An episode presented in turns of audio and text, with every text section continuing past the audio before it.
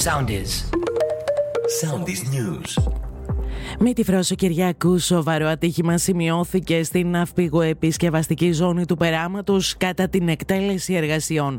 Τραυματίστηκαν τρεις εργαζόμενοι, ο ένας εξ αυτών σοβαρά συγκεκριμένα. Ένας 47χρονο χειριστής Γερανού μεταφέρθηκε χωρίς τις αισθήσεις του στο Τζάνιο νοσοκομείο.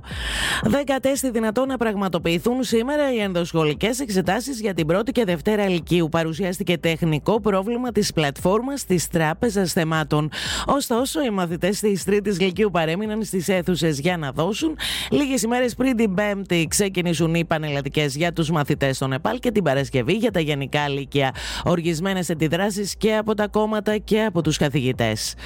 Κλείνει η υπόθεση της Νοβάρτης και για τα μη πολιτικά πρόσωπα απαλλάσσονται με βούλευμα του Συμβουλίου Πλημελιωδικών της Αθήνας ο πρώην αντιπρόεδρος της Νοβάρτης Κωνσταντίνος Φρουζής, ο καθηγητής Νίκος Μανιαδάκης και τρία στελέχη της Μητρικής Φαρμακευτικής εταιρείας από την κατηγορία της ενεργητικής δωροδοκίας πολιτικών και μη προσώπων μετά από 7 χρόνια ερευνών.